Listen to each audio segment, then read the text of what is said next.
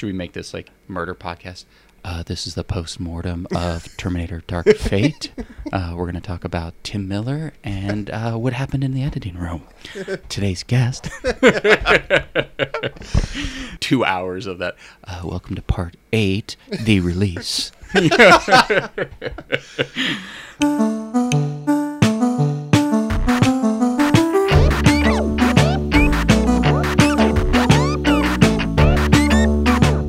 Welcome to Post Apocalyptic. This is Rob. This is Jason. And this is our Black Friday edition. It Oh. will actually be, if I can get off my ass, it'll be released on Black Friday at, so I guess what, Wednesday at 2 a.m.? Nice. Because I'm not really sure how Black Friday works anymore.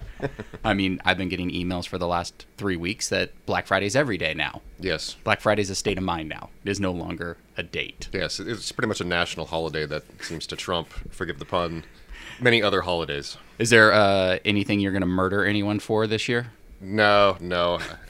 I don't think I've ever been to actually one of those like midnight things or standing in line for anything. I've always I've always wanted to as a not I say as a kid, but when I realized what Black Friday was, and you'd get those ads like Wednesday, it's like here's everything, or even that Sunday, here's everything at 5 a.m. That was when it was 5 a.m. on Thanksgiving. Yes. That- well, first it obviously started midnight of Thanksgiving going into Friday. Then it became, it just kept moving. Actually, I think it started at 5 a.m. on Friday. Then it moved back to midnight.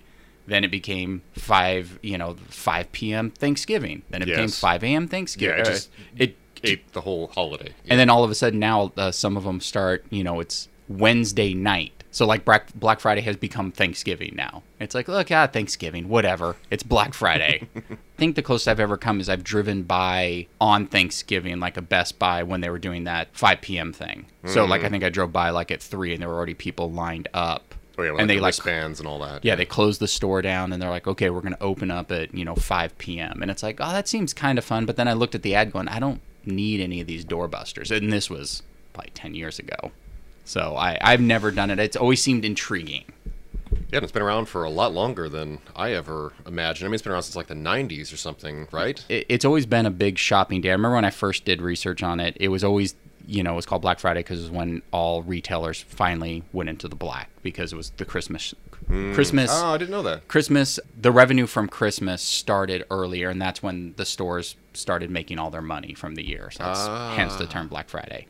We all learned something today. Thank you, everyone. Uh, thank you for joining us. I think the 90s, you, you started having the hype, I think, in the 80s. Then the 90s started just to blow it out. Because I remember those Sunday papers in the 90s where it was like four pounds. Right. And every store, even if you've never heard of that store, had a 50 page thing. It had all the doorbusters and then everything else. Right, like Radio Shack or Yeah. you know, Circuit City and Best Buy. Those are both really big. uh, kids, there used to be these stores called uh, Circuit City and Radio Shack. but now, like, I mean, you've even talked about, we talked about before, everything's just online. I just, I look at a few deals and it's like, all right, I'll just buy it online. Right. Yeah. Usually, I I pick out like one thing that I'm gonna get, and then Right. and just usually stick with that thing and just you know keep looking until oh there it is, it went down. You know. Yeah, I think I have, I don't even remember it is off my top of my head. I do have like four things written down that I'm in, that I'm intrigued. Mm-hmm. I'm debating, I, I kind of want to get a GoPro because I like the idea of the GoPro camera, but Nice. it's not a priority. And if someone has one, I think they run about two ninety nine to three fifty, depending on which version. If there is one for one ninety nine and it's the three hundred dollar version, yeah, I'll probably get it. Right. But I'm not gonna go wait in line or do anything. I don't really have. I think I have, like I said, two or three things. and I don't even remember what they're. They're not even priority. It's, oh, what do you got? All right. Right. Here's a something. All right. Well, the the main sort of topic I wanted to talk about. Uh, I was watching Running Scared the other day. Great movie. Billy Oh, Crystal, uh, Gregory Hines, and a 1986 film, which then I realized I probably saw in 87. I don't think I saw Running Scared in the theater, although it's not outside my wheelhouse to have seen it at the theater because theaters were pretty lax back then. Right. Here, I'm seeing this movie. All right, whatever. And then go see Running Scared because I loved Billy Crystal at the time. That movie, even at 13 when it came out, so I probably saw it when I was 14, worked for an R rated buddy cop movie. Oh yeah. It, it just works. There's character development, and I know who these characters are within the first 15 minutes.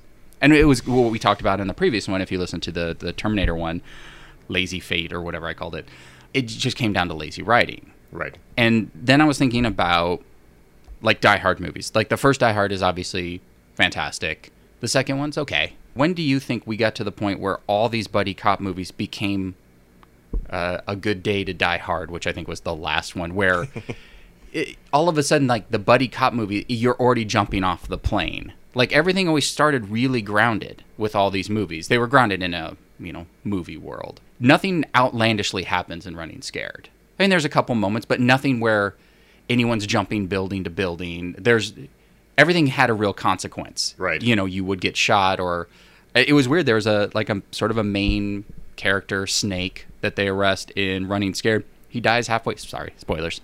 He dies just halfway through. They just shoot him. Like, oh, I. In any other movie, he would be the buddy bad guy Right. until the end.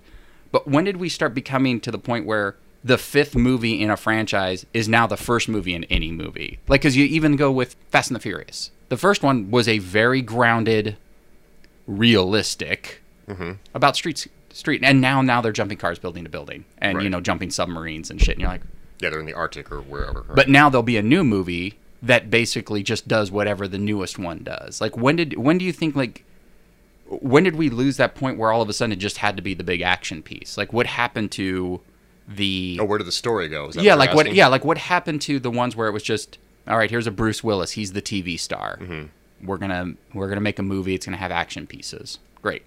Now you just automatically okay, we got The Rock, like skyscraper. All right, you're you're security guard, but don't worry, you have to hold up the whole building. Wait, what? Like it, it, it just became this.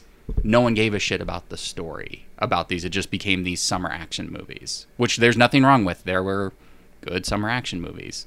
Oh yeah, for for decades. I mean, I mean, I don't know, like the the, the buddy cop movie.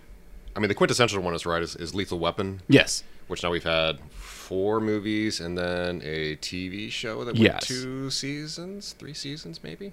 three Three. three seasons because there were I think two with Damon Wayans and then one with uh, Seann William Scott who replaced Yeah, plus the other guy that everybody hated. Yes, Right. by Lethal Weapon 4, which had Chris Rock in it, there's like a car chase and he's holding on to something on the back of a truck, like surfing almost. You're like, what is what's happening in this movie? You guys were just, you know, it was an R-rated buddy cop movie. Yeah, and, and well done, right? I mean, it had um, big character arcs in that movie. I mean, you know, kind of opens with the woman I forget who it's like a famous actress, right? That jumps off that building in Long Beach. Oh yeah, yeah, yeah. You know, she falls off, and then Mel Gibson's like trying to kill himself while he's watching the uh, Looney Tunes. Yeah. Bugs Bunny movie, Right. Uh, Christmas movie, and um, you know, and then Danny Glover is like, you know, I mean, it's a cliche now, but I mean, I, there are probably other movies before then. Career long cop, and he's now months away from retiring. The the 38 year old Danny Glover. in, Yes. uh, I'm too old for this shit. You're not even 40. Yeah, God.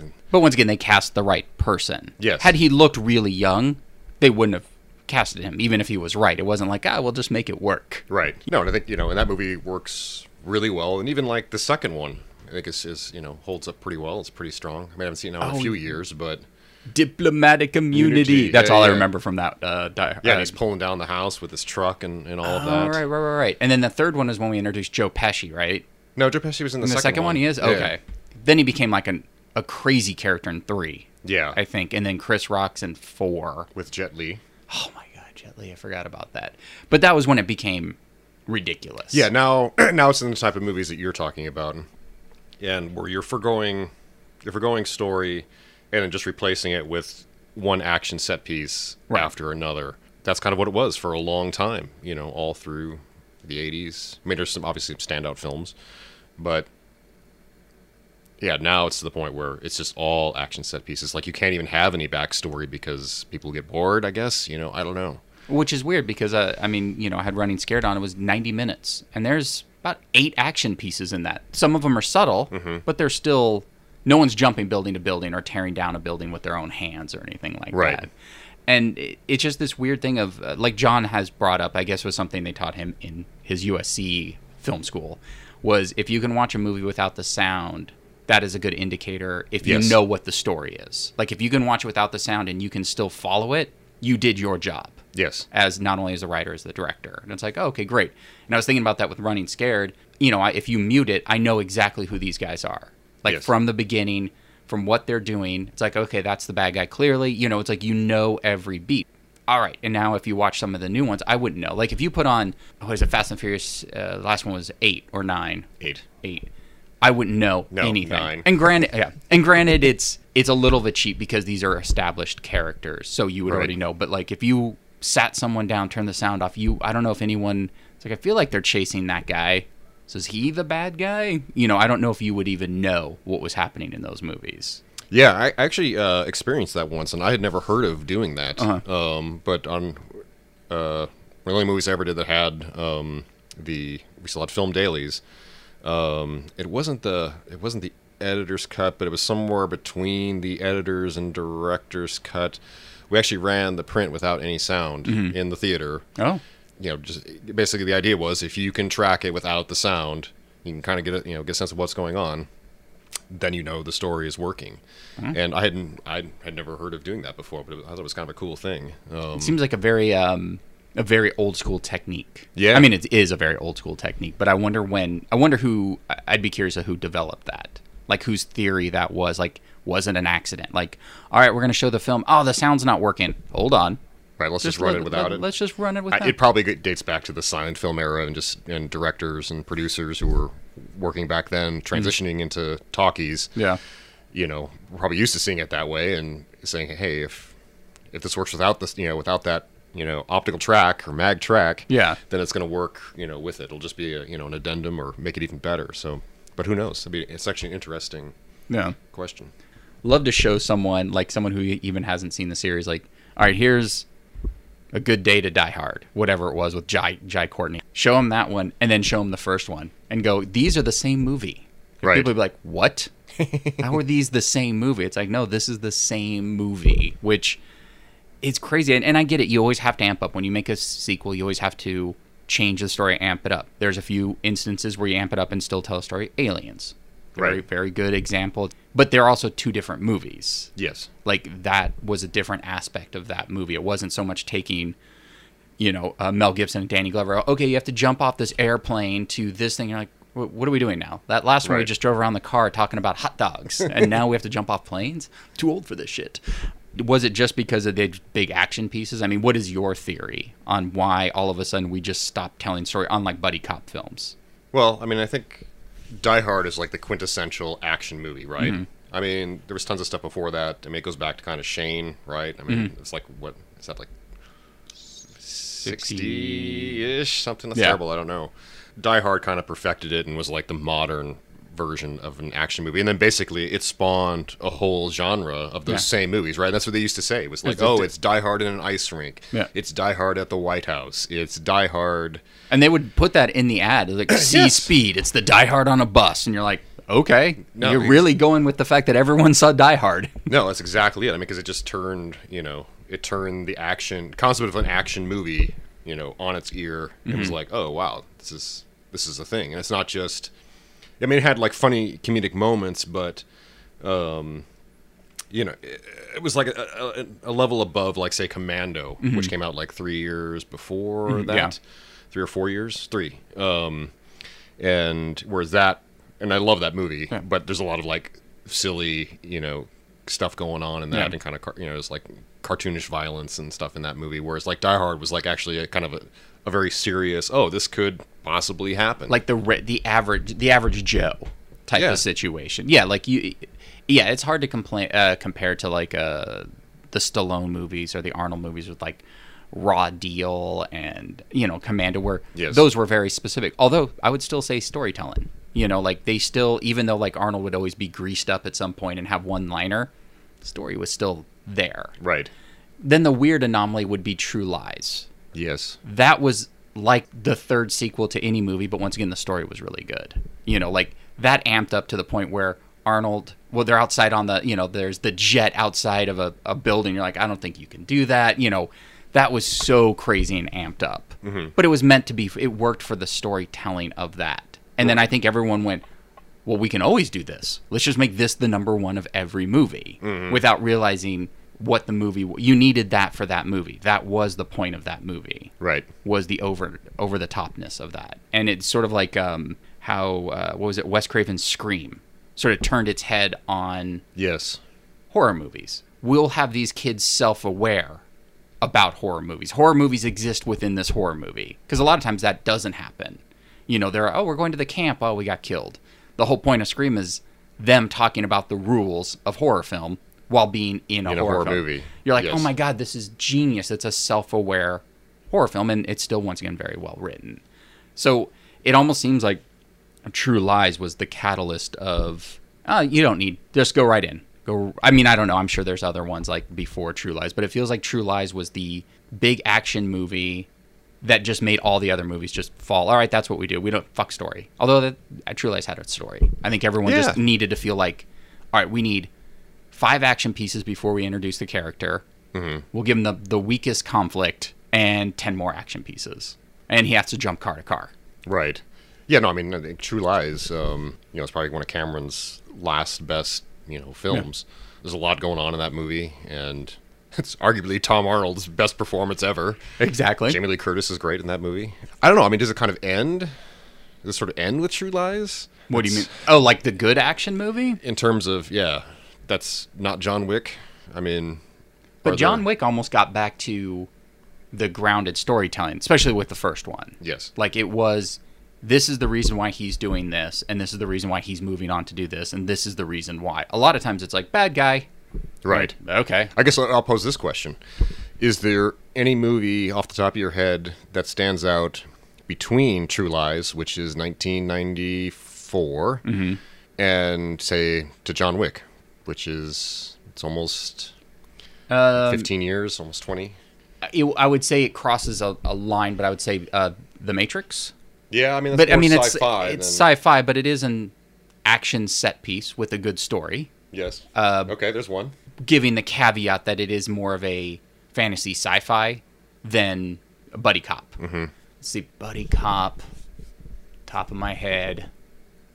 I'm squinting really hard to make it think. Just it's letting tough, you know, right? I mean, because they don't stand out, right? Because No. there's no story, and it's just this, a lot of the same, you know, the same beats over and over. Um, that, and that's not too. I guess it's not like a reboot or a, you know a remake, like a Rambo or something Yeah. like that. Something that like stands on its own, and that's I think it's really tough to do because just about all of it's been done. Yeah, And I think that's what you know what you're running into, and, that, and then you do things like, oh, we're going to stunt cast, right. you know, um, which is sort of what they did with bringing Joe Pesci into Lethal Weapon. Just, Yeah. Oh, let's bring in. We need another funny guy. We'll bring in Joe But- Pesci. And then it's funny too because then he almost plays a parody of himself in three. yes. Like he works well in two as like a dynamic to throw someone new in the car. We need to put someone new in the car that's going to give them conflict because these guys are already friends. right. But then in three, he's a caricature of himself, which then just becomes definitely comic release. It was comic relief for a reason in two, but then a purpose in three. Like he has to be the comic relief in this movie. Right. And I'm just making sure. Yeah, Joe Pesci isn't too. I just want to make sure as we're talking about But it. I think what it is is he's not the focal point like he is in three. no, no. He, and I think he was just you know, I mean, I doubt they knew like oh that he was going to be like the standout thing in that movie. It's Yeah. like oh, it's not. I mean, it's about you know Riggs and Murtaugh, but oh hey, look at Joe Pesci. He's actually really funny. I'll admit I saw it on the plane, but I did laugh a lot. The Central Intelligence with The Rock and Kevin Hart Right. was really funny, but That was a pretty big hit. That movie. it was a big hit, but definitely played on the ridiculously. I would mm-hmm. almost say it was maybe commenting on the ridiculousness, but I would definitely say the story was written well for them. Like they mm-hmm. eat their everything. Everything had a motivation. You know, you know. Sometimes you get to the point where you're like, "Why are we even here?" Movie needs us to be here. Are Right. we going to tell us why? Nope. Great. But that's one I don't think if you watched it with the sound off, you'd be like, "What? What is going on?" Right. Like I don't think you it would track with the sound off. But overall, it was well done. But I wouldn't put it up there as what is the best thing from John Wick to or like what's the top five from John Wick from True Lies to John Wick. I don't think Central Intelligence would make uh, make my top five. Yeah, because I mean, it's, it's like that movie is is not parody, but it's a comedic take on Right. the buddy cop movie. It's basically Lethal Weapon 3 Mm-hmm. without having Lethal Weapon 1 and 2. It- yeah, it's Central Intelligence 3 without having 1 and 2. right. Like you're already to that point where they're really good friends and it's ridiculous and we're jumping building to building and everyone's high fiving. You're like, oh, okay, that's what the first one is. They they just jump to number 3 So it, it's weird because it's like maybe that's why they don't make them anymore. Like, uh, like obviously, when we were talking about Joker hitting a billion dollars, Beverly Hills Cop One is still in the top ten as the highest grossing rated R movies. Yeah, in adjusted dollars. Yes. How is it still number 10? You think of all these movies that come out and they've made all this money, and granted, they all haven't been R. But mm-hmm. to me, I was shocked Beverly Hills Cop. Usually, there's always a hanger on, like the really big, oh, Star Wars, of course, it's Star Wars. But I. I think in my head I don't think of ratings anymore of like what a movie's rated. So like when it Joker hit a billion for R, and I was like, well, yeah, that hasn't happened. I know there was Deadpool and a few others, but I was baffled that Beverly Hills Cop from '84 is still lingering in the top ten. Well, I kind of believe it because uh, I remember. So we used to have this uh, movie theater called the Cinema Three, and it was next to the. Uh, used to be an Uno's Pizza and a uh, Penguins and McDonald's, and they would have a, they had a marquee out front and be like, "Oh, here's the you know what's playing," and um, I vividly actually remember that movie, that name being up on the marquee for like 10 months or something Yeah. like that and it was like oh that, is that the only movie that they're playing there is beverly hills cop it was that it was that popular Yeah. it's a great movie It's a fantastic movie. And then just don't watch number three. and two you could probably skip as well. But don't don't worry, number four is coming from Netflix. Yeah no it's right down the pike well i think um, what i want to say when we were talking about you know the rock and kevin hart if these movies have any story at all they always play up to the attributes of whoever the actor is right, Right. so if it's going to be a steven seagal film Yeah. Well, actually, I'll go back one more. I'll, uh, you know, say it's a um, Jean Claude Van Damme Yeah. movie, then it's going to be all about the karate. Yeah. If it's going to be an Arnold movie, it's going to be all about the weapons that he's using and you know, he's And like ex-military Yeah. and one-liners, stuff like that. If it's Steven Seagal, it's like a mixture of those two, right? Because he can do the weapons and he can do the kung fu part. Mm. Yeah. I mean, not anymore, but back Yeah. Yeah. back in the day, Marked for Death and all those. I mean, those are really cool You, sh- you should watch him now. His karate's still on point in editing. he moves his hands around and people start flying. He's not making any contact, but uh, he does it. Oh, you know, I just thought of one that was actually really good. Was um, uh, Liam Neeson in Taken, Oh yeah. the first one? yeah, yeah. That was really good. Very story driven action movie. Yeah. You can watch it and know exactly what's happening. All right. We did it. So there's one. There, there was one in all, all of those movies. Um, but so that's it's your the lead, whoever that happens to be. That's who is driving the story. Yeah. Well, that's the thing. I imagine, like, I, I don't know why I'm using Skyscraper. I just remember that movie. Skyscraper was probably obviously a script that would already been there, and someone was like, "Oh, we have The Rock. Make this a Rock movie," mm-hmm. as opposed to, "Hey, do a rewrite, incorporate the reason why Rock would be in it," because it might have been written for. Because I think it's about a security guard that has to protect a family in a skyscraper. So Die Hard in a building. Mm-hmm. So, but now it's like, well, we have to have a reason why this guy's so big. Because, you know, The Rock is enormous. Right. So it's like, we have to have a reason why it's not just, you know, like a Michael Biehn. You know, Michael Biehn's like an ex cop who has to protect family. It's like, okay, now we have to have a reason why it's this guy. What was the reason? Do you know? No, I'm just saying, I have no idea. Oh. No, I'm just saying, it's like, I imagine it's one of those things where, like, you exactly what you're saying. It's like, all right, make this a rock movie. Make this, as opposed to, well, why don't we just make him the actor in the movie?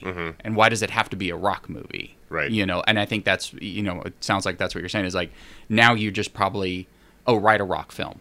Write a John Cena film, right? You know, a Steven Seagal film back in the day. It wasn't about making, you know, it's like, let's cast him. He'll be really good in this part. Right. You It's- didn't have the movie already. Yeah. You had you were writing it specifically for him, and so whatever tropes that come with that actor, that's what the movie would be about, as opposed to oh, I've got this amazing script and we want to put in Yeah.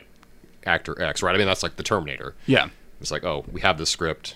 Let's put Arnold in as the you know as the bad guy. Right, and that's the thing. It was like I have a good idea. Let's just make. Oh, I like that. That in casting, I'm not sure what I want, and then you figure it out. And it's like, oh, great. And now, obviously, it's you have a script like make this a Terminator movie. Ugh, great. Right. You know, you have some sort of sci-fi thing. Can this be a Terminator movie? You know, and I think that might be one of the reasons because now we're actually it is all about selling the movie because now we're in such a flooded market. Yes. None of these movies can just open on their own. You have to have I mean, maybe a Beverly Hills Cop would work if you had a up and coming young comedian. That I mean, Eddie Murphy's so scrawny too, which is so funny. But he works as a cop. Like it works. Like even mm-hmm. Billy Crystal. Billy Crystal's a cop. All right, I guess I buy it. But he's also been on the force for a long time. Right. Like, you know, obviously he probably looked different when he joined the force. And it was a bunch of different time. Everyone, all the cops are smoking. So right. And Gregory Hines dies in that movie, right? In Running Scared. he does not die. He does not die. They both get shot, but they live. Oh, Okay. And they go to uh, Key West to open their bar. Oh. Bread on the pot on me. And they just go into some Michael McDonald song. Um, it- yeah, it, it was just weird to like watch Running Scared in the background and think about just even I could look up and even though I had seen the film a, a bunch growing up, but it's just like I still knew who each person was. And mm-hmm. like everyone had a motivation to do the next thing. It wasn't just so much I wasn't just watching Billy Crystal. They wrote a you know, it's like, "Oh, give me a cop Billy Crystal movie." And then when you look up it was like originally they wanted Tom Selleck. And just Oh, wow. and but they no one would let him out of his Magnum contract. Well, I think everybody wanted Tom Selleck, right? Right. He was gonna be. But I'm sure, yeah, Indiana they get they Jones. get the running scared script, and they're like, "Oh, look, Tom Selleck is the cop. I mean, this would be great. We can trend." And you know the you know the people that did Magnum PI, nope, we're not letting him out of the you know I'm not letting him out. It's like, damn it. Well, then give me Billy Crystal. He's the Tom Selleck of the movie world. Right. No, I just it, it's just fascinating now that we don't have like good buddy cop films that don't have some sort of. It's not like it's the Rock's buddy cop film, and there's nothing wrong with that. I, I don't want to say it's like I like Central Intelligence, I like The Rock in a lot of these films, but he's The Rock in these films, or Right. you know Dwayne Johnson. Sorry, he's no longer The Rock. In what world would you know a Daniel Larusso exist now that would look like a Daniel Larusso now? Mm. you know, because now it would have to be some jacked up kid. You know, it's like, oh, I, you know, they would work that into the story, mm-hmm. Or they're autistic, one of the two. right? It's it's this weird thing of, yeah, they literally just like, oh, I have this karate kid. It's basically Rocky. You know, we Right. need some kid. Oh, that kid's pretty good.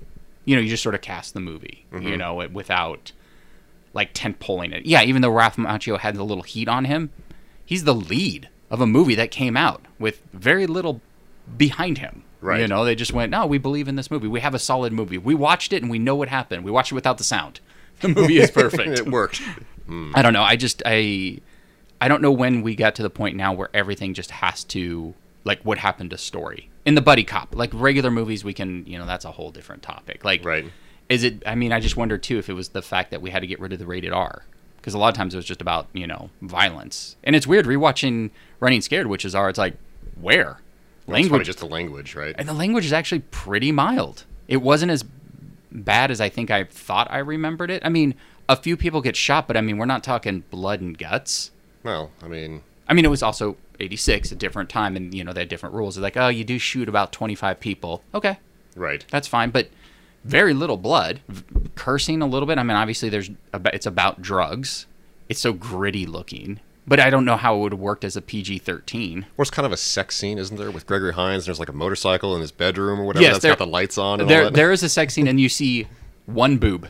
Oh, well, there you go. but even then it's like you could have covered that up and i mean yes there's there are scenes where they're hooking up with women in florida but they never show anything other than them on roller skates they see women go by and it's like that commercial they dip down their sunglasses Yes. and then skate after them but there there isn't like a sex romp you Right. know that that aspect where it's just like boobs and everything you're like oh i get why this is you know this movie or whatever Right. this is an R. It's almost with anything. It's like you listen to Twisted Sister now. You're like, remember when people were fighting against Twisted Sister? Like this was music that was supposed to be banned, and Oh, you listen to it now, and it's so cheesy. Yeah, I remember being like horrified of that, you know, that music video, and Yeah.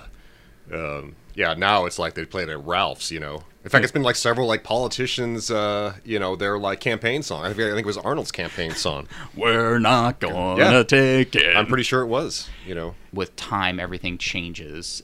The Twisted Sister music video, and you're like, why were why did anyone give a shit? You know? Yeah, it was just how they looked and all the. It was like glam at its, you know, at its best. I actually have an outlier buddy cop movie. Okay. I'm gonna say Zootopia. Oh, interesting. That works. I- I said buddy cop, not bunny cop, but Oh, well done. Uh, well done. because that's essentially what that is. Yeah. And then taking that genre, you know, turning it on its ear, and now, and you could watch that movie without the sound on and understand everything. yeah, It's not so much about always watching it with the sound off. Buddy cop movie. Well done. They should make a sequel. It made so much money. yeah, it's amazing. or just have some merchandise, maybe. It's like they have the same amount of merchandise as Avatar has merchandise. yes. What happened and why? I think it. I think it was just that this. I, I think it's that that global view. You look at how well, uh, like even Die Hard does. Then you keep making the movies, and they keep doing well, and they keep amping it up.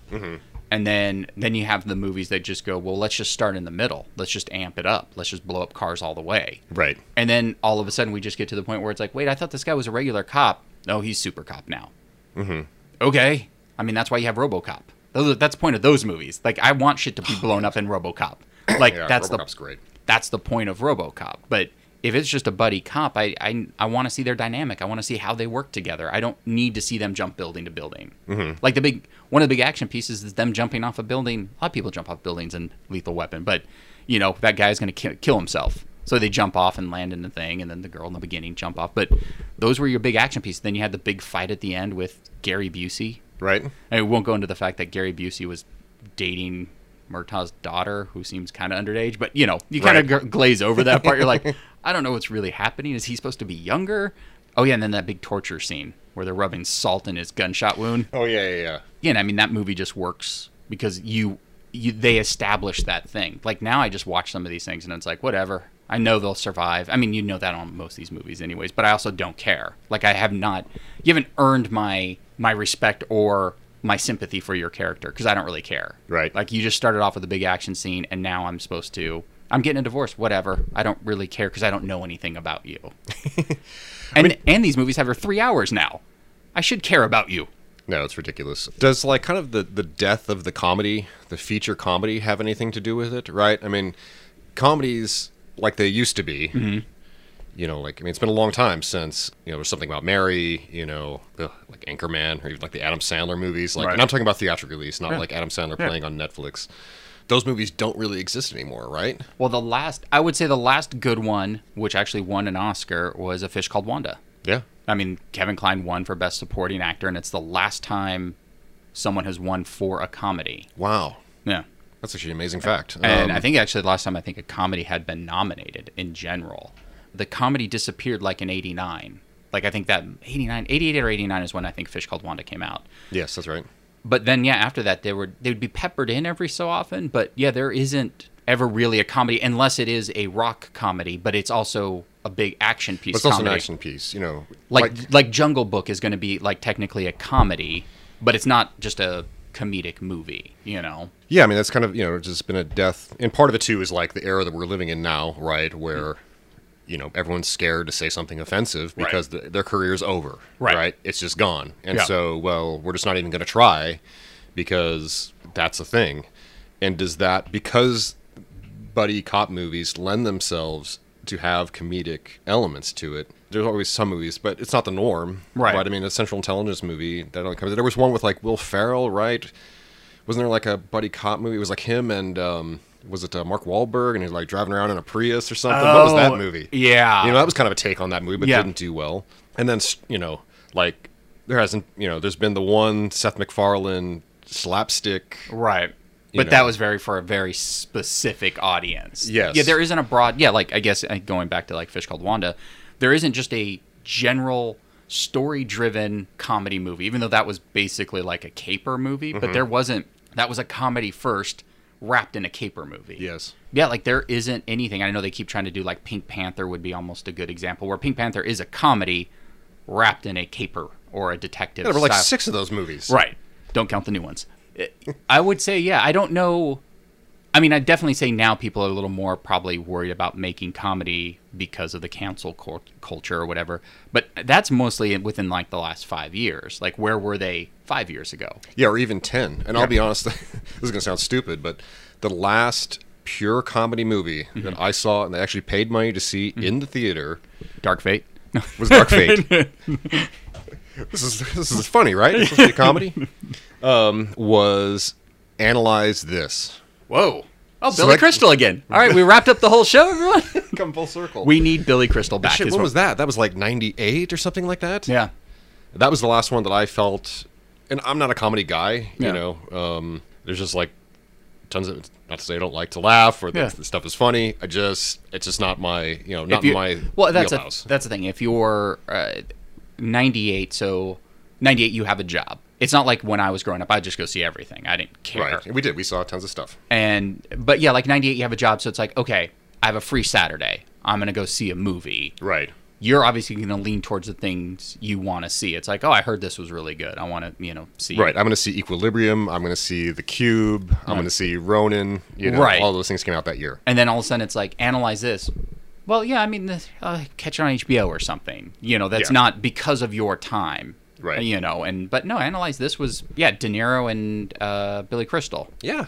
And comedies play best when you're watching with an audience. Right. You know, and and that was the appeal to them. But now that's not really Yeah, I think now you just get them the straight to Netflix or something. Right. You know, and um, right. I think it's why Adam Sandler, you know, was smart to you know leave the big screen Right. and sign a deal with Netflix and live happily ever after, making one movie a year, Right. or whatever it is he does, and people love him. And because it's like, oh, well, I'm watching this free movie. I'm not paying nineteen dollars right. to go see a movie that I can just watch at home, and I'm gonna get the jokes just as I would, you Right. know, in the big, you know, on the big screen. It's funny. I was looking. I mean, this isn't exactly the list I wanted. I go. I was. I just typed in highest grossing comedy so we could talk about it. But it's like, I don't know if I would put Home Alone as a comedy. Isn't that more of a family film? I mean, it can still be funny. I just don't think of that as a comedy. I, it's not that I'm not saying it's, It's not like a family funny. comedy with Joe Pesci, no less. No, Joe- And everything goes back to Joe Pesci and Billy Crystal. Those two need to make a buddy cop film together. Meet the Fockers, the Hangover movies. Bruce Almighty, I didn't really love it, but they're putting that up. Mrs. Doubtfire, I'd say that was a comedy. You know, That works. I don't know if I'd put Austin Powers movies in there. They See, are I think comedies. that's, that's parody though. That's yeah, that's a parody comedy. Tootsie. Ah, I haven't thought about that, but I almost don't think of that as a comedy. It's like a. yeah. I know. I think of. of it's funny, but I think it's more of a It's like a drama. Yeah. Wild Hogs. Jesus. These are once again the highest grossing too, so it's different. Right. Three Men and a Baby. Once again, that's the '80s though. That movie I don't know if would work now, and if it did, it would not be what that movie was. Right. It would be terrible now. A lot of Adam Sandler films in the top 50, but none of them like they're all like. I guess it's like what we define as a comedy. Like I definitely think Fish Called Wanda is a, a like a perfect comedy. Yes. Like for the movie, but then you know how the movies in here, it's like a like a Will Ferrell like Talladega Nights. It's like mm, that's kind of like a parody comedy, and that's just that comedy Right. d- is not going to hold up. Yet the people that saw it will still watch it now. Like I think if you put someone in front of it now, they might be like, all right, what's that reference? Because they're referencing too much. Right. Or Melissa McCarthy, like those kind of movies, you know. Right. I mean, there's somebody watching those because they make them. Right. And Paul Blart Mall Cop, I wouldn't say that like as a full on comedy. Oh, look who's talking. Jesus. A lot of Adam Sandler. Adam Sandler made a lot of. I would, yeah, Dumb and Dumber works as a comedy. Yeah. Um, That's why they didn't turn that into like a buddy cop movie. We need two guys that are so dumb that they have to go after this super stupid serial killer. Right. know? Yeah, so it's not big. Once again, 80s. I was like, oh, Twins. There you go. Twins, 1988. Good. Well, I just typed into Google buddy cop movies. All right, there we go. As a generic thing. And there's a reason why you can't name a bunch of them. And there's actually a couple here that I'm going to mention. And, and actually, it's going to prelude a future podcast. Okay, great. There's actually not that many Okay. of these movies. And it goes, there's maybe, I don't know, 20 of them. And I'm now back into the mid 80s. It actually goes to Starsky and Hutch 2004 and then Beverly Hills Cop 1980. There's actually two movies that I want to mention. Okay. One is, and I didn't, I only saw part of it, um, so it doesn't really count. Uh, but you saw it, I think, was The Nice Guys. Oh, that's so good. That, was a good movie. That did, it wasn't a huge box office success, but it was well not- done, right? Yeah, it was very well done. Um, Russell Crowe at a point where it's like, wow, I can't wait for Russell Crowe to come back. I always like Ryan Gosling. He's really good in Mm-hmm. Yes. it. Very Shane Black. It is so Shane Black, Mm-hmm. but in a good way, not like Predator Shane Black, the remake of Predator. I, I definitely think that's a good buddy cop film Mm-hmm. because they're you could probably watch it without sound off. They're trying to solve a crime. They're both competitive, but they have to work together. It, I don't know. I, I definitely say that's worth the watch. Right, two two two great actors. One I'll mention too that was a big hit, and it's the same. You know, it's the same as Central Intelligence. It's a ride along movie. Oh yeah. Um, that was a big hit. I don't know how the story was or anything like that, but it's worth mentioning. I saw the first one. It's okay. Actually, I want to mention three movies. All right, go. Hot Fuzz. Edgar Wright. I would say Edgar Wright, Shaun of the Dead, Hot Fuzz. I mean, that falls into the vein of all those, you know, the Shaun of the Dead, yeah. Um, Right. and that's actually that was actually the first one I ever saw of his. Was uh, I saw Hot Fuzz before Oh, I saw Shaun Shaun, of of the the Dead, Dead. Oh, okay. and uh, yeah, I was blown away by how great that was. But the big one that I want to mention is Bad Boys. Oh yeah. So that I mean that's going way back, right? I mean that's 1995 was Right. the first one. How quickly did they crank out the sequel? It took years. It was 2003, Okay, that's what I thought. Okay, I was thinking, I was like, was there a 10 year gap? I couldn't remember. and then like decades went by before uh, you got Martin Lawrence back. Um, there's gonna be a third one, and it's gonna be part of "Fuck You." It's January. Exactly. And we Uh, saw we saw Bad Boys together, right? Or did we see the second one together? We might have seen both probably. Right, because it was 94? 95. 95. So- yeah, oh, yeah, we would have seen that probably together. And then I remember remember seeing the second one not loving it.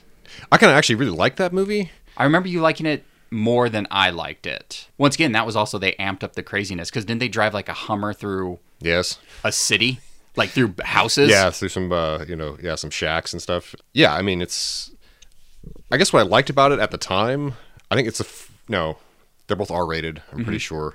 But at the time, in my mind, this is gonna sound super stupid. and I can't even even say, but it felt like Michael Bay's like "fuck you" to Hollywood in a way. Okay. Because like he had just done uh, Pearl Harbor before that, and everyone Right. just kind of shat on that, and so he did this kind of like, well, here's my like, you know, I'm doing quotes, Yeah. hard R Right. action movie. Right. Fuck you if you don't like it.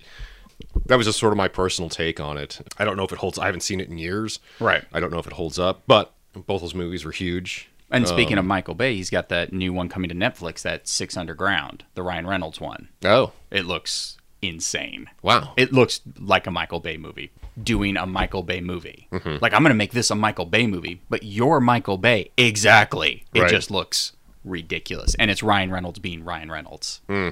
It's almost like this could be a prequel to Deadpool. oh, wow. Like you look at it, just it's joke after joke and cars flipping, and it's like, why are they all in this car? Because movie. And you're like, okay. Uh, and Bad Boys, I, I would almost I'd revisit all these before watching the third one. We're gonna watch the third one, everyone. so you don't have to. Yeah, so you don't have to.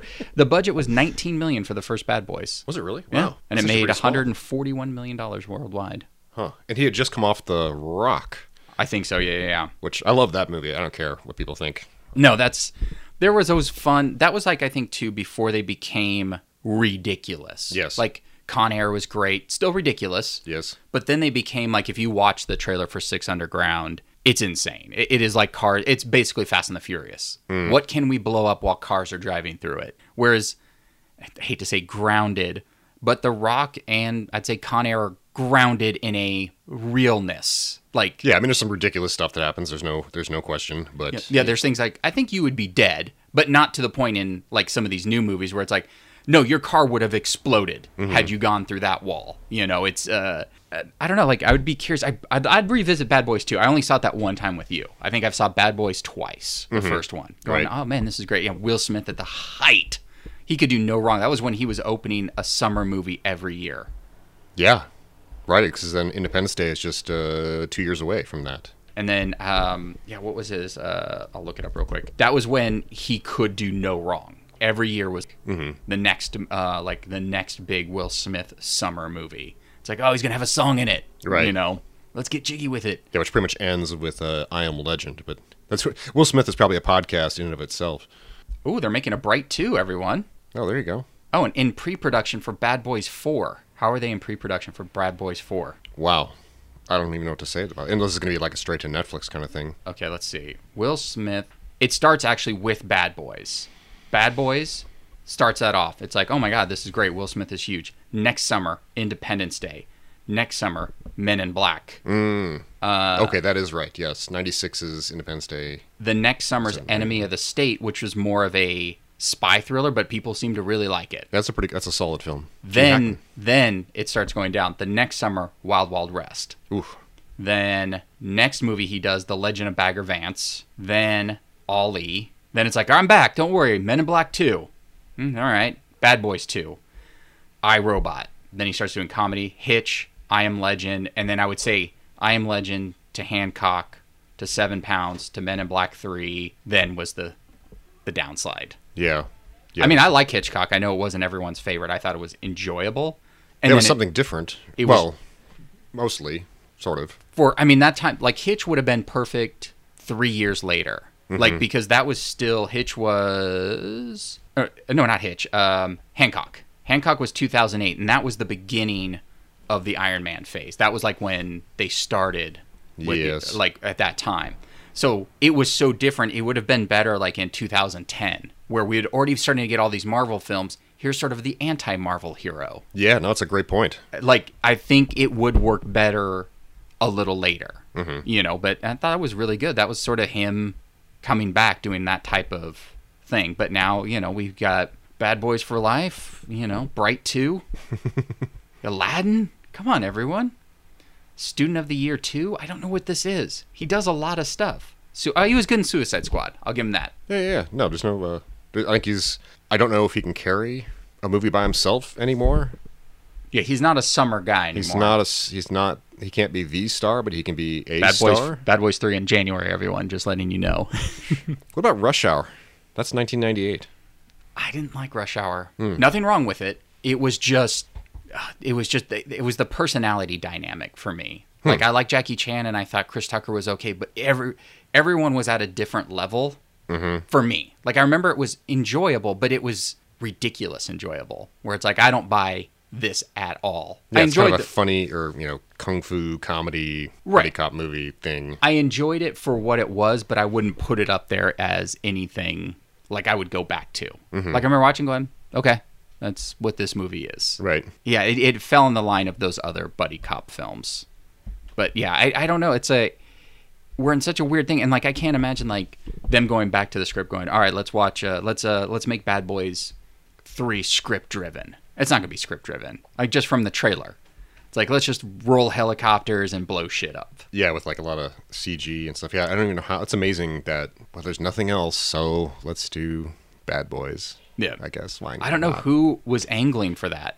I mean, I get it now because now we're doing that thing where it's like, ooh, what did we like 10 years ago? Mm-hmm. And it's like, well, great, let's continue that. Let's make a sequel. Like, I mean, to keep making Terminators for God's sakes. Why don't we make another Bad Boys? You know, and it seems like the perfect time, but not really. Right. I mean, is there anybody out there that was crying for Bad Boys 3? Like, Top Gun 2 is like been something we've been anticipating since the mid 80s. Right. And it's never happened. And now finally it's going to happen. And It is I- happening. And I don't care.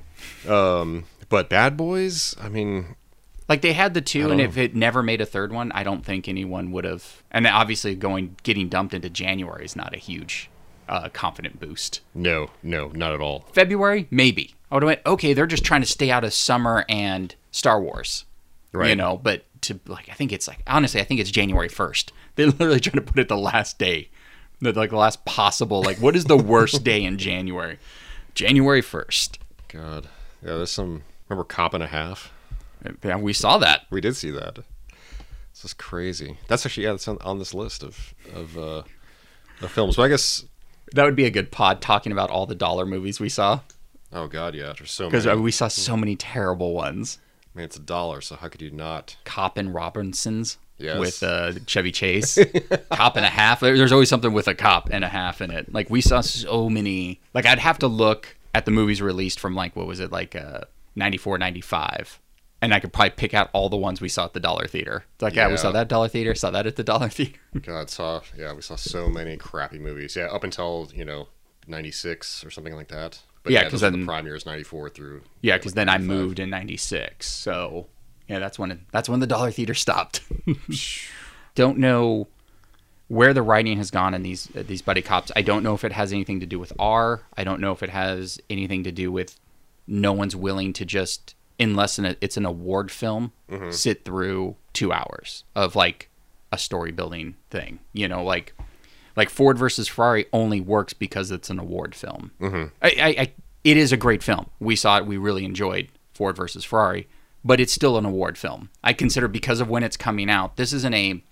This came out in April, Right. you know, it still maybe go for an award, but this movie only works because it's for a specific reason. Like they Right. wanted to ma- make this and tell the story, but you can't market this as just a regular movie in March. No, this is, it's not a summer movie. I mean, it's James Mangold and Christian Bale and uh, Matt Damon, and they're all excellent in that. Um, and it's a it's a really good story that I mean everything about it works really well. And I would still because I mean obviously us being older would enjoy this movie in March. But you can't market this movie in March. You have to market it at the award Award season, season, yeah. you know? It, it's there's still going to always be those movies where you you are casting for talent Mm-hmm. you know? It's like oh who would be the best part for this person? We have we already have a great script. Now let's find the pieces. Like I don't know if I would have put Matt Damon, but he was really good. I Mm-hmm. have nothing against Matt Damon, but it's like, oh, that's an interesting choice. And then the Punisher guy was really good. I can never Yeah. remember his name.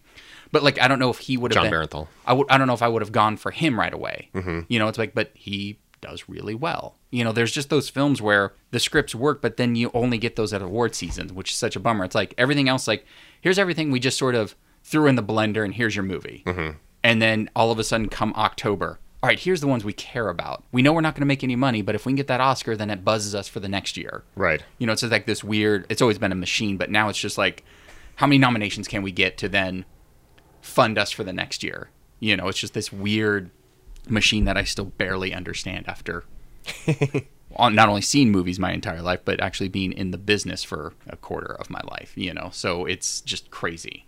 Hey, you can almost see the Christian Bale, Matt Damon buddy cop movie. I want to see that. Bright three, everyone. We're, we're changing it up. I don't know where they went. I mean, I wish we had an answer. It's like, okay, it was 1996 when this movie came out.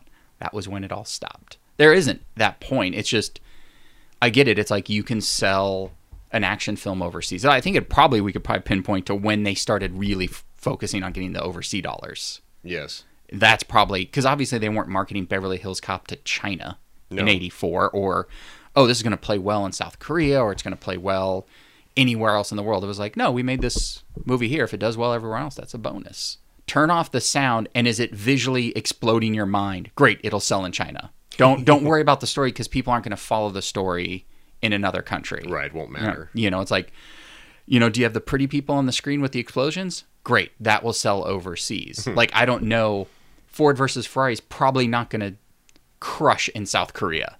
You know, or Right. It's a very American story. So, right, and it's just like, all right, that's pretty good. which thank you for the studios for bringing us that movie.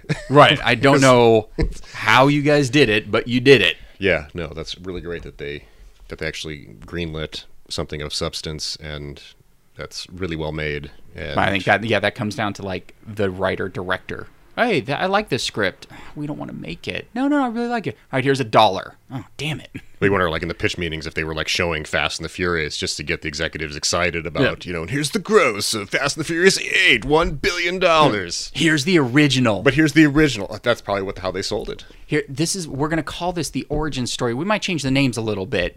Origin story. Wait, the origin story is Fast and the Furious. No, no, no. Ford versus Ferrari, or that has the FF in it.